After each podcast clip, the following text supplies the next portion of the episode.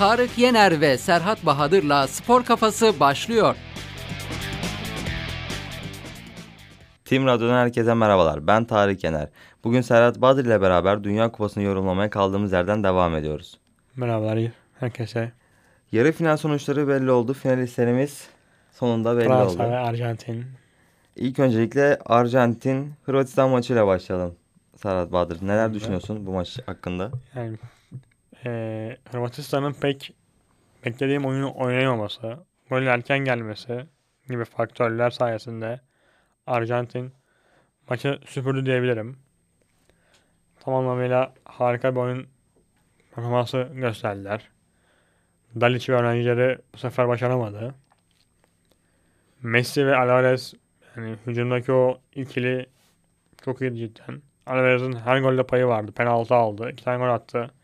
Golde sadece topa dokundu ama her türlü bir reaksiyon alanında bulunması bile önem- önemliydi. Maalesef Modric ve arkadaşlarını bu sefer finalde göremeyeceğiz. Ben daha böyle e, uzatmaya yakın bir maç olarak aslında bekliyordum bu maçı. Ama erken gelen gol çok erken gelen bir gol değil diyebilirsin ama ilk yarıdan gelen bir gol oyunun seyrini tamamen değiştirdi. İkinci yarı bir türlü Hırvatistan'ın o istediği pozisyonları bul- bulamaması sayesinde müsabaka 3-0 gibi iyi bir skorla bitti. Sen ne dersin buna? Beni biliyorsunuz geçen bölümümüzde de söylemiştim. Hırvatistan'ı %51 ile önde görüyorum demiştim ama maalesef bu tezim yanıldı. Messi'nin fazla etkili olamadığını düşünüyorum gole kadar. Golden sonra gerçekten etkisini bayağı bir kullandı. Yani hak edilen bir galibiyet Arjantin için bu. Alvarez gerçekten maçın adamı seçildi zaten. Maçın oyuncusu olmayı hak eden bir adamdı. Modric'e çok üzüldüm. Modric'in son Dünya Kupası'ydı Aynen. gözyaşları içinde kaldı. Hatta spiker oyundan çıkarken konuştuğu sözler, söyledikleri gerçekten beni etkilemişti, duygulanmıştım. Yani Modric tabii çok büyük bir isim. Hem Hırvatistan için hem de yani dünya futbolu için. Çok iyi bir kariyer. Madrid'de yaptıkları. Bu ülkeyle finale kadar çıkması. Ki onda bir tane balonları var. 2018 yılında. Bu Messi Ronaldo kıyasında aradan bir farklı ismin bu ödülü al- aldığını biliyoruz. O da Modric'tir. Güzel bir kariyerdi. Umarız artık kulüp kariyerini daha şekilde bitirip onu ilerleyen yıllarda futbolun içine görmek isteriz. Diğer maça geçelim. Fas sürpriz yapamadı bu sefer. Evet olmadı. Yarı Portekiz, finalde elindi. İspanya bunları eleyip geldi. Gol de yemiyorlardı. Yani şöyle bir yorumda bulunacağım. Senden önce yorumlamaya başlayayım ben istersen. Evet. Erken gelen bir gol Fas'ı gerçekten şaşırttı. Bir de erken bir değişiklik yapmaları Evet. gerekti dakika 21'de.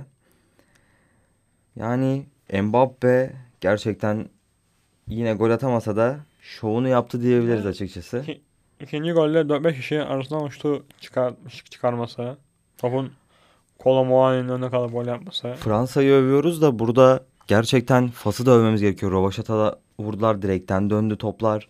Hani gerçekten hücum Fas yaptılar bu sefer. bence. Yani Fas'ı e, Fas beraberlik oyunu oynadı aslında. Biri biri bulacak bir oyunu vardı. Son paslarda, son şutlarda, bitirici konusunda eksik kaldılar. Futbolun bu oyunu seviyoruz. Her an her şey olabileceğinden dolayı. Buna rağmen yani baktığımda XG, XG'lere Fransa'nın gol beklentisi 2-10. Fransa'nın biri bile, şey, Fas'ın tam biri bile değil. Vay be. Yani oyun, oyunla yani bu beklentiler arasında biraz fark var. Evet, ilk yarı hatta maç başın maç başından beri Fas biraz toplu oynama süresini ben daha uzun görüyorum. Normalde Fas biliyorsun ki toplu oynamayı sevmez. Evet. Hani karşı takıma vereyim. Biraz daha onlar oynasın İşte bu tarzındaydı. sefer tersi oldu. Fransa erken bulunca golü Deschamps burada çok zekice bir hamle yaptı. Topu ve- verdi Fas'a. Fas pek top oynamaya alışkın bir takım değil. İspanya gibi, işte Fransa gibi bir büyük bir ülke değil. Ziyech'in işte geriden Hakim'in, orta sahadan bir Unai. Bunların işlerine bakıyorlar. Sayısının da çıkması onları bence etkiledi. Tamamen de- sistemlerini değiştirdi. Üçlü oynuyorlardı stop savunmada. Sayı sonrası yine bir dörtlü döndüler. Ama Allah girmişti oyuna. Ya bir de Fas tabii bu kadar erken gol yiyeceğini beklemiyorum. Çünkü Fransa gerçekten ilk başladığı andan itibaren direkt hücuma dö- dönük bir oyun oynadı. Benzema'nın, Pogba'nın, Kante'nin eksiğinde Rabiot falan gerçekten etkili oynuyorlar. Yani Dechamps'ın taktiği bence erken golle kilidi açmaktı. Bu da bu planla iş yapınca gerisi artık çok daha kolay gelmişti. Zaten sol bekte bu Teo Hernandez e, daha çok hani golleriyle asistleriyle ünlü bir bektir. Lucas'a göre daha hücumcu bir sol bek. Bence yani bu konuda biraz daha hayırlı oldu bu Teo'nun oynaması. Tabii Lucas'ın da süresi uzun. Kimse istemez böyle bir şey. Olay ama işte, işte burada futbolda var böyle şeyler. Şimdi final Arjantin Fransa arasında olacak ve gol krallığında Mbappe ile Messi yarışıyor. Arkalarından Alvarez 4 Tabii beş golle beş diyorlar. geliyor. Giroud da aynı şekilde 4 golle geliyor. Yani şu anda sence bu gol krallığında Tamamen kim bitirir Messi önde? mi Mbappe mi sorusu yani tabii bu kıyas değil artık ama yani sorusunun cevabı Belli olacak. belli olacak pazar günü 18'de. Turnuva geneline baktığında daha iyi bir Fransa izlemiştik. Son maçtaki oyunda saymıyorum. Eksiklerine rağmen diyelim. Hani oyun olarak Fransa daha bir hak ediyor gibi şampiyonluğu gel, gelişten ama Messi arkadaşları da yani turlardaki maçlarda daha bir iyiler gibi düşünüyorum. Gerçi bir müsabakada onların da uzatma, uzatma gitmişti. 2-2. Orada bir sıkıntı yaşamışlardı ama daha bir ezici üstünlükle geldiler. Fransa'ya göre sanki. Ya biraz da şansları çok iyiydi kurallarda falan Arjantin'in. Bu yönden gerçekten Messi'nin yolu açıldı diyebiliriz bu grup aşamasından sonraki turlarda finale gelebilmesi için. Öyle düşünüyorum. Avustralya, Hollanda, Hırvatistan el ele geldiler.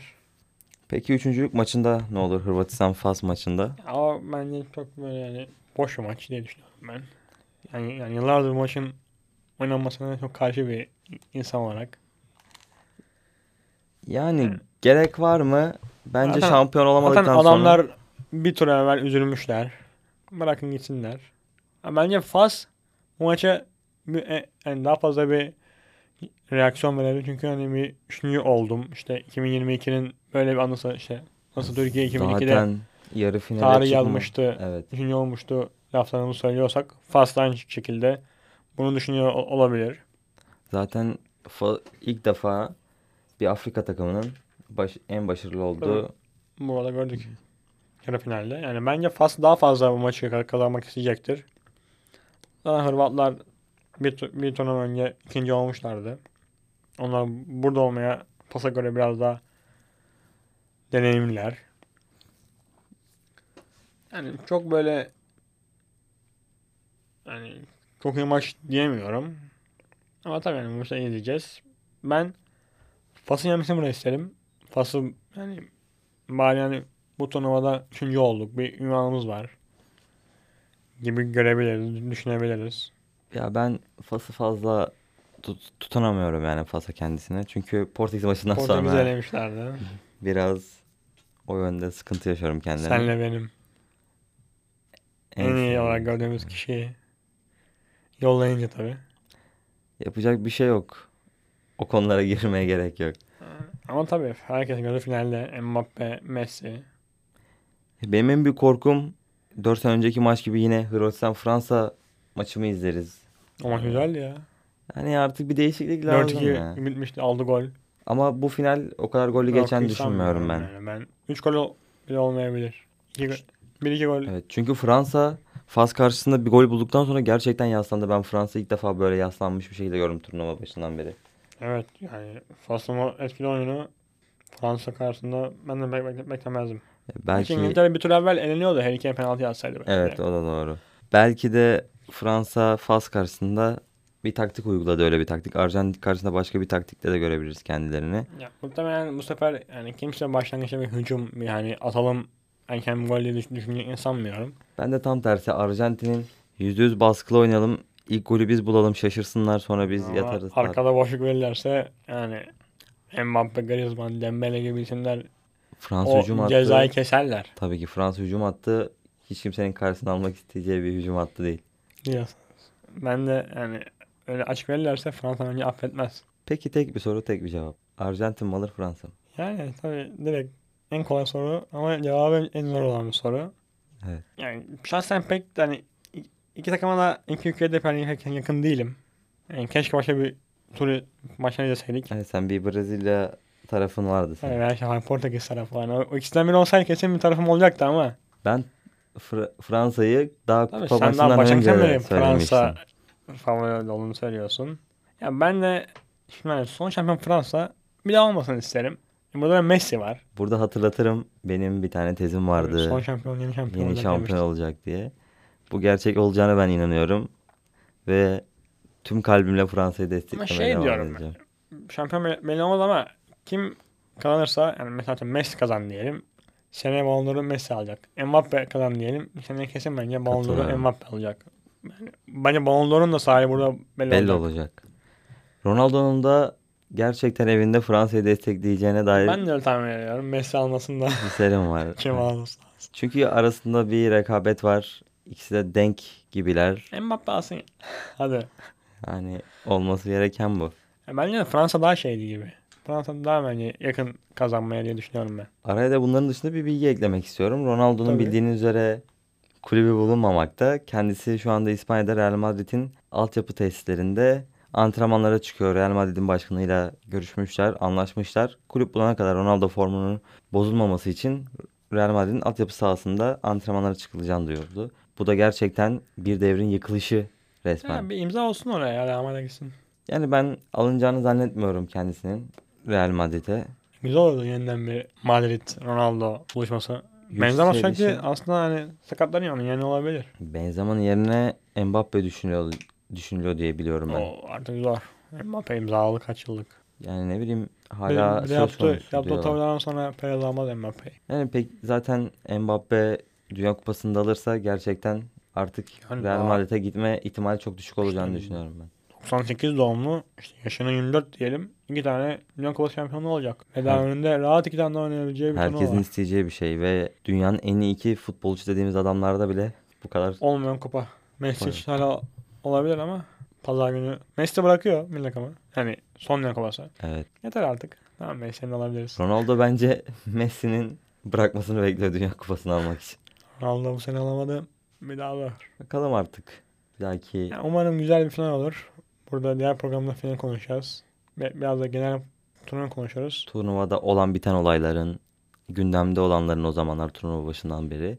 Güzel bir program daha yapacağız gözüküyor. Ama tabii öncelikle inşallah güzel bir final izleriz.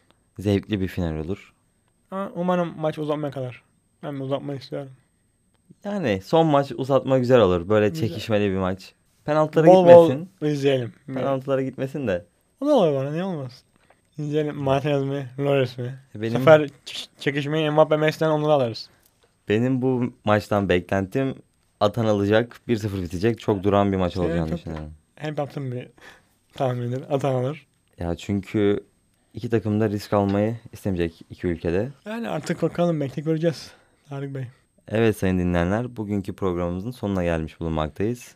Kendinize çok dikkat edin. Bir dahaki yayınımızda görüşmek üzere. Çok güzel bir programda sayın dinleyenler. Herkese iyi günler diliyorum. Tarık Yener ve Serhat Bahadır'la Spor Kafası sona erdi.